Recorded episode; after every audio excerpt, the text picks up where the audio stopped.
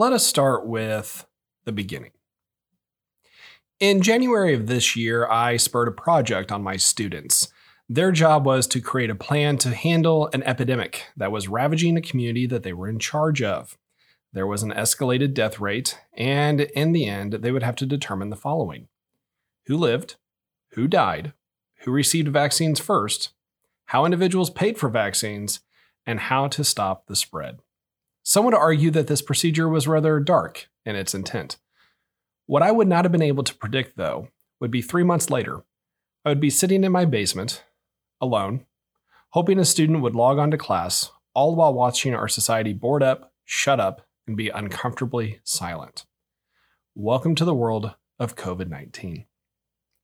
As of today, Johns Hopkins University has reported over 1.5 million deaths globally due to COVID 19, a horrific respiratory viral infection that tends to be extremely contagious.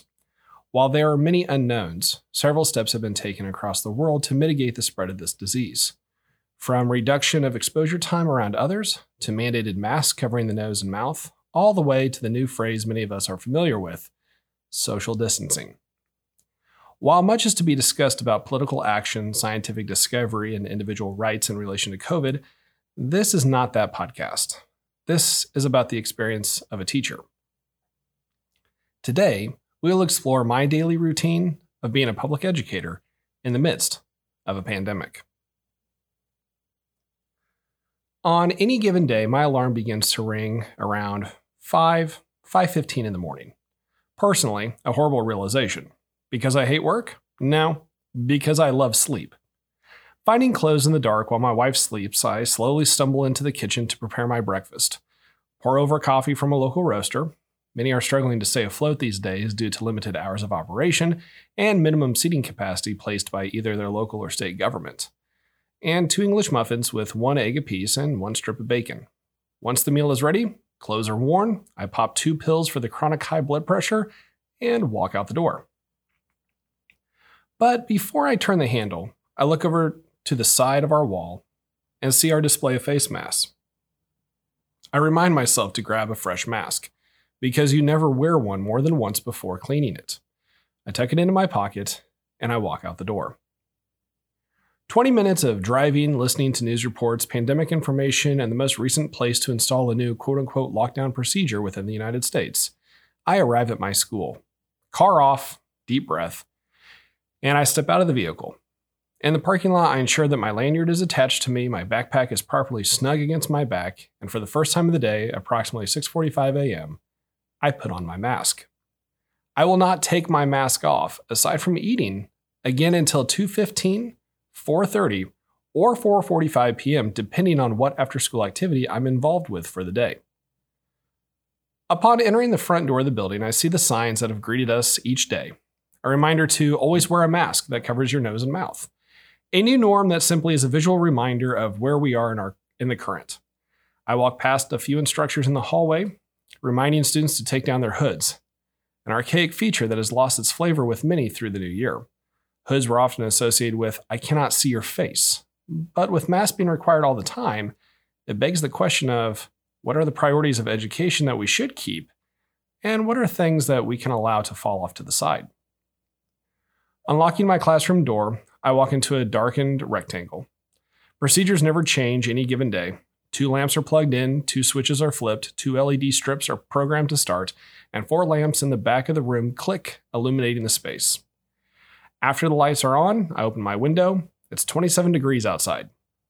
But without proper ventilation inside of our building from 1957, since we cannot afford air purification systems for our classrooms, natural circulation is key. Students will need to wear coats in my class today. Once the stage is set, I sit down at my desk, something that is new to me in the six years of teaching. I have never used a desk before. Now it is a barrier between me and the students, distancing in its natural form. Laptop logs on, iPad starts up, I plug in my microphone and adjust my ring light. Little details since I know I'll be live streaming my class today. At 7:05, my first student walks into the room. They are already accustomed to the procedure. Before walking to their seat, they use the pump for hand sanitizer, a requirement before entering the room. They'll take a seat in a desk that they are not permitted to move from. The only exception is the restroom. and that's only if it's dire. They will take out their school issued iPad, lift up the laminated QR code sheet attached to their desk, and begin the procedure for their COVID health screening, a questionnaire about contacts with COVID in the past 24 hours. After completing that, they'll scan their lunch order for the day as well. We are now at 7:15 a.m. The day has officially started in the building. My class is set up in rows, 3 to be precise, and they're also organized in rows as well, going the other direction, meaning there's 4 rows and 3 rows total, meaning 12 desks. Many may be wondering how a public school only has 12 students per day, especially in a building that tends to average 30 to 32 students per room. The answer? Social distancing. Here's how the system is set up students are given options on how to learn through instruction. They can attend in person or they can attend virtually. If they choose in person, they will only be in the building physically twice a week. Last names A through K on Monday and Tuesday. Last names L through Z on Thursday and Friday. Wednesday is a day with no students physically in the building. That is a day meant for deep cleaning and staff meetings. At the beginning of the school year, 45% of our students opted for virtual learning. Take the remaining students, divide them in half, and that's where you run into a classroom of 12 students. Realistically, though, most of my classes average 7 to 8. On this day, however, it is my first hour on Thursday. I have five students in the room. Digitally, I have another 25 that are online. Those 25 will not log in today. Why? Reasons are unknown. Some stayed up too late playing video games. Some have family members to take care of. Some have no guardians at home. Some hate school. Some are lonely. Some are hungry. Maslow is in full effect. Back in the classroom, though, students give me their breakfast orders. We have free breakfast for all students the remainder of the school year. The policy passed through the national government. Today, our students are given two breakfast options. Each will come with a juice box and a carton of milk. Pop Tarts or mini chocolate donuts. Out of my class of five, two take the Pop Tarts, one takes the chocolate donuts. I order an extra donut because by third hour, students come in looking for another snack before lunch. Breakfast is served in the classroom. The cafeteria has not been used yet this year. It is merely a space for prepping meals but no one else can enter the open space. My students have from 7:15 to 7:37 to eat breakfast. Wake up and go about their day.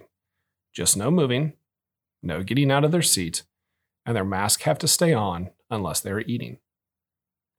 The time is quiet. YouTube videos, TikTok, and plastic wrappers of donuts litter the air with noise. Students are not picky, they do not complain. They sit, they eat. They stare off into space, as any good teenager would at this time of their life. At 7:37, the show gets started. At my desk, I turn on Microsoft Teams, our primary program to stay in connection with students. I also log into Restream.io, a platform I found to live stream directly to a YouTube channel. My mic is unmuted and everything is clicked to go live. My laptop hums as the processor struggles to keep up with all the programs running at the same time. It has been a slight issue. Thankfully, with the cold air moving through the classroom via the windows, it does assist in cooling down the fans in the system. I introduce today's topic in the class, give them brief instructions, and refer to them to our module website, Canvas. Inside, they'll find tabs that unlock just for today an intro video to the topic that I recorded on a Wednesday, a research tab that holds all the information they'll need to complete the task, and finally, a task tab that holds their assignment. Due to the dramatic increase in work not being turned in, though, teachers are allotted two assignments to be graded per week, and total work cannot surpass two hours worth of student time. There has been frequent notes, articles, and conversation about grades of students and what the teachers are doing to improve their grades.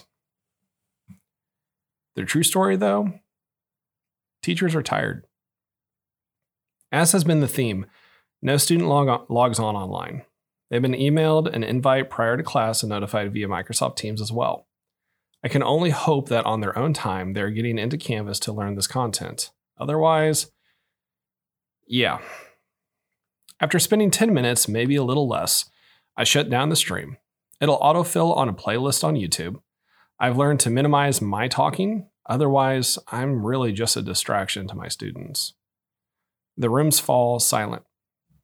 One of the biggest changes this year is the quiet classrooms. Students do not talk.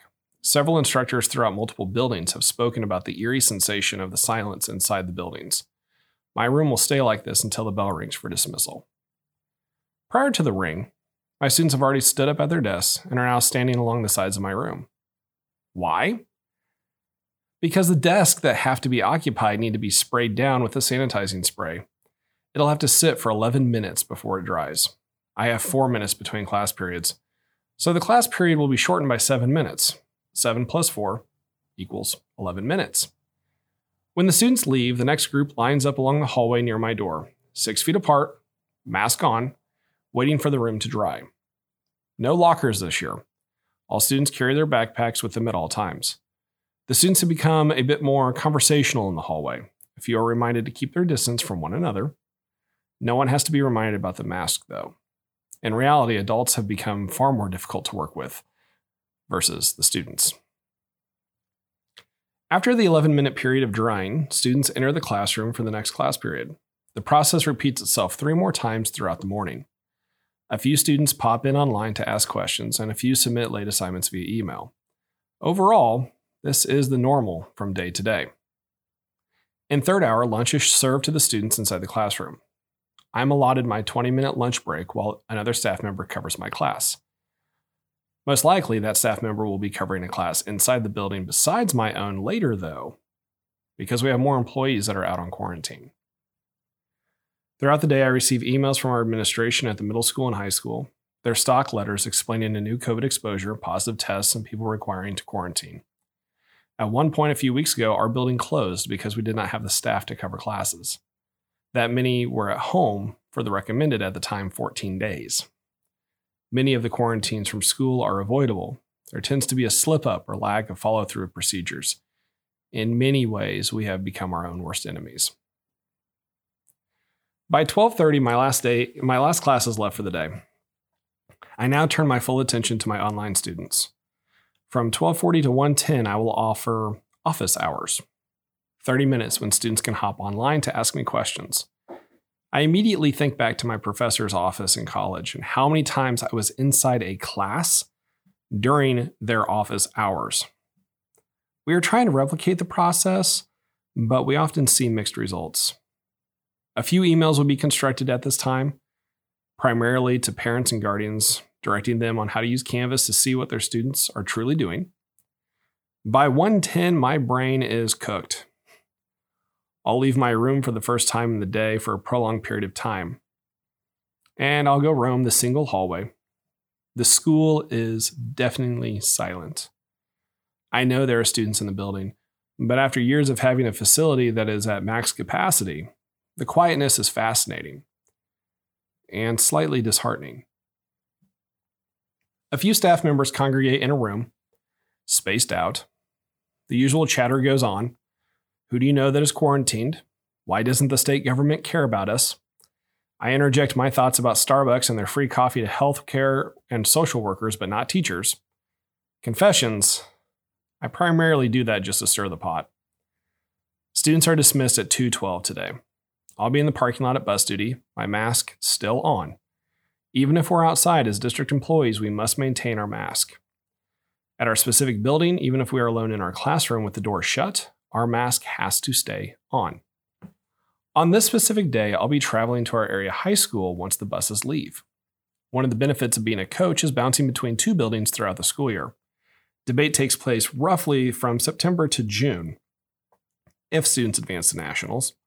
Granted, this year everything is virtual, but the practice schedule still remains. Upon entry of the new high school building, my ID badge, as of this year, now permits me to step into the building without having to check in. I slowly walk up the three flights of stairs to the room where the high school students are. Most years, we have had between 50 and 70 students competing, or at least in the class. This year, numbers have dropped dramatically.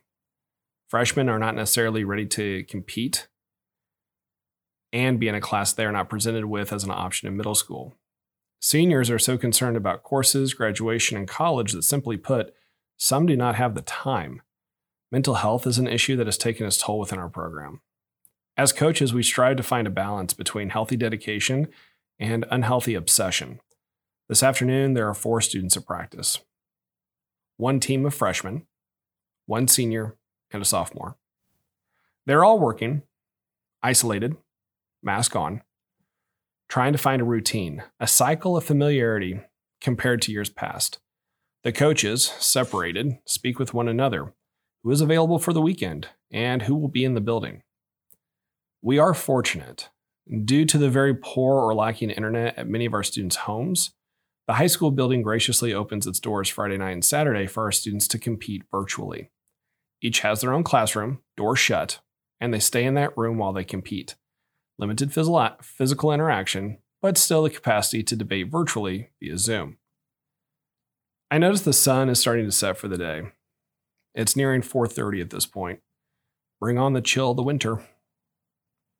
I walk with the students out to the parking lot where our vehicles are waiting talking about days of tournaments being in person, bus rides, and trips to national contests. It feels like two aged adults who have seen many things, but in reality, we're just reminiscing on memories from just a year ago. At 4:45, I've arrived at my vehicle. Upon the ignition switch being pressed, I remove my mask and take a deep breath. Many times I sit back and ponder about this alternate reality, how we wound up in this situation, how long the year 2020 has actually been. So many emotions slowly roll off my shoulders as I place the car in gear. I'll travel home for the evening, fall asleep on the couch, speak to my wife, and compare stories of change one from the education system and one from the food service industry. We'll fall asleep with two cats who have become accustomed to someone always being home. My phone may ring with a staff member asking me about my seating charts. That means a student most likely tests positive and more will be quarantined with them. I suppose the adventures of the classroom really are more than just from bell to bell.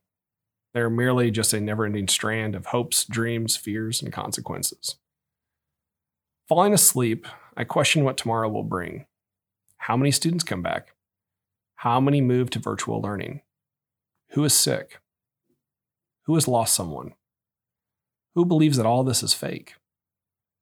So many questions slowly drift off into a peaceful sleep where life makes sense. School is in session, and my biggest problem is figuring out how to work with 30 students in one classroom.